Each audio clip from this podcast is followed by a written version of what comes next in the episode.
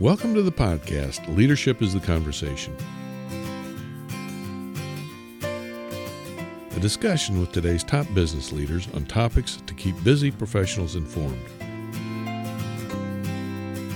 Today we have joining us Christine Purdy, Director of Human Resources, Celina Insurance Group, and Jamie Terry, Vice President of Organizational Development, Mountain West Farm Bureau Insurance Company. In the studio is Jim Dixon, Ron Kripe, and Tom Meyer of Equus Consulting, and I'm your host, Rick Ainsworth. As we sit here and think about what we've gone through over the last year, the question is, what's next? You know, what are some of the emerging issues that you're seeing that we may not have seen yet, but it's that's around the corner? You know, I reflect back, and it's been just a, a whirlwind of activities in the last year, you know, or so. But I think now what's happening is it's the workforce is changing, so we have to worry about competitiveness um, and what I mean by that is if we don't offer remote work, you know, our employees going to leave us if we don't provide that remote work, if we don't provide that flexibility. Um, now that people are working at home, they can work out of state. So um, that can be a double-edged sword from the standpoint because now I can hire talent from other places, mm-hmm. um, but you can also leave a lot easier because you're still working out of your mm-hmm. house and that kind of conflicts with what we want from a culture. So that's a whole nother emerging issue that we never thought about. I think it's going to put pressure on compensation policies. Um, uh, people might be again because they're jumping jobs. It's easier, so there we might, you know, sometimes you're kind of you could be held hostage. You know, like I'm going to go here because they're going to pay me more. So I could mm-hmm. see that happening a little bit more often.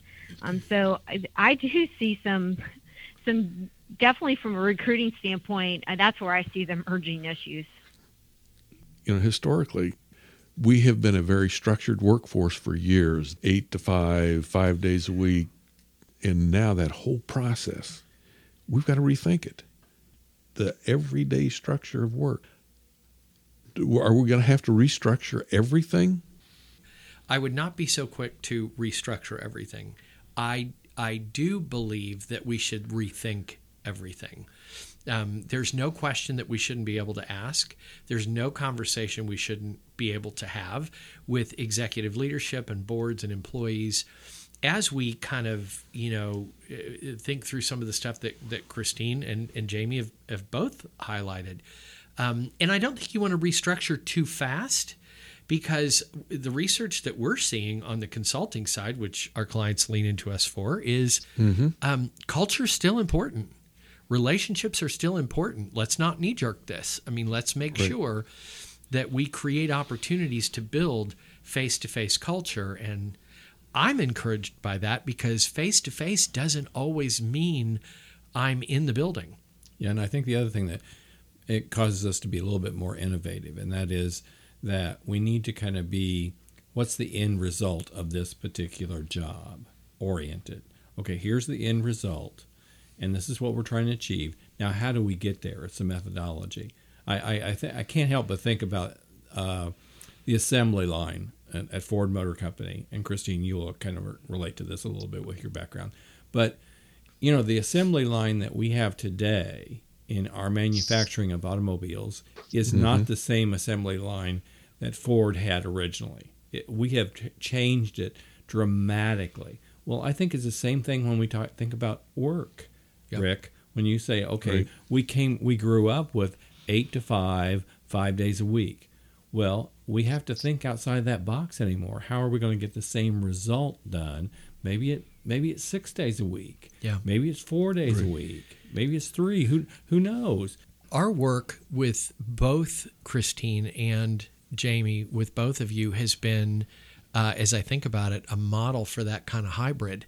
I feel very connected, and I know Jim does, um, to to both Mountain West and Celina, and it's a hybrid approach. right. You know, we're there in person sometimes, and we are uh, there a lot. You know, virtually, and I don't feel like those relationships have suffered or or negatively been impacted in in any way because we've navigated that hybrid world of sometimes face to face, sometimes face to screen very carefully and and it works. Jamie and I were talking about this earlier. We were kind of talking about the pendulum. And so, you know, the p- pendulum was to the far right, working eight to five, right? Yeah. That to the right. Then it went all the way to the left in the last year. So now we're starting to come back in the middle. So what's that new middle look like? Right. Right. That's good. Yeah, and I think that's what we really have to discuss as as a company, as individual companies, as as recruiting needs, as employees, uh, business needs. I mean, we have to understand what our business needs are too. What are what are our customers' needs? So we're going to all have to determine what that middle ground looks for us. And for some, maybe for some companies, it might be further on the left, and for others, it might be further on the right. But we are going to have to figure out what that new middle is. And I think that's going to be that's going to be the hard part. That that's the work for the next couple of years. What's that middle for for our company? Exactly. And Christine had mentioned this earlier too. So, you know, we're a service organization. We're looking after our agents and, and likewise our policyholders too. So, at some level, we do have to have some schedule parameters in there, at least at this point. So, it's great to have the flexibility, um, but we do still have to be available to provide that service um, to our clients. So, and, and similar to the example, Jim, that you gave with the with the automobiles and what that looks like on the assembly line. Um, as we progress into the future, I think it's going to be possible to leverage technology in order to um, equip us better and to maybe build in even more flexibility. Um, but I think, Tom, you mentioned it earlier, we're built on relationships. Yeah. Like our industry is established on relationships, and it's going to be important to not just rely on technology, but maybe utilize technology to help reinforce those so that we can continue to grow our Good point. business. Very good point. which is absolutely in the plus column.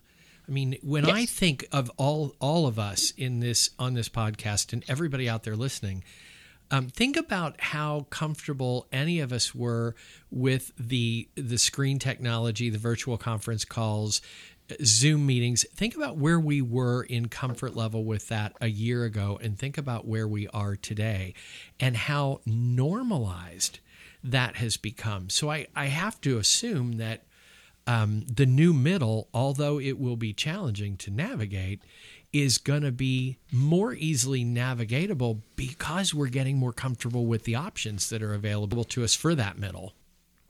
Yep, and that's where that efficiency comes in because there are times where that Zoom meeting it just makes sense. You know, you don't have Oh, to travel an hour right. away; you can get it done Yeah. quickly. Right. Um, so I think that again, it's weighing that personal contact versus sometimes when you do just need the efficiency of something, and we have a new tool for efficiency, which is great. Yeah, it's wonderful.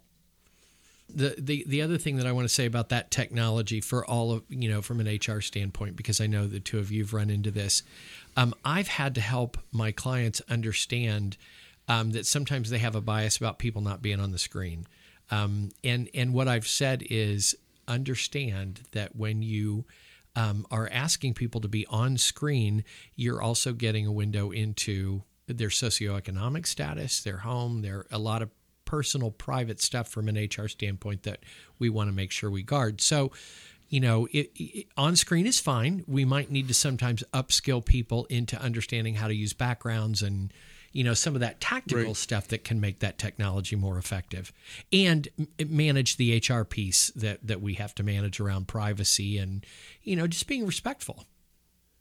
But I think Yeah. you hit the nail on the head when you say we're kind of gravitating toward the pendulum actually being in the center because it's just going to force us as professionals to be more innovative and creative with the solutions that's going to drive the actual end result.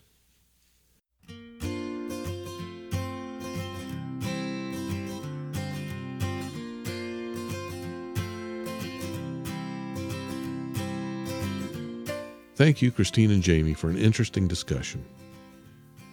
Please join in our conversation by leaving a comment at www.equisconsulting.com.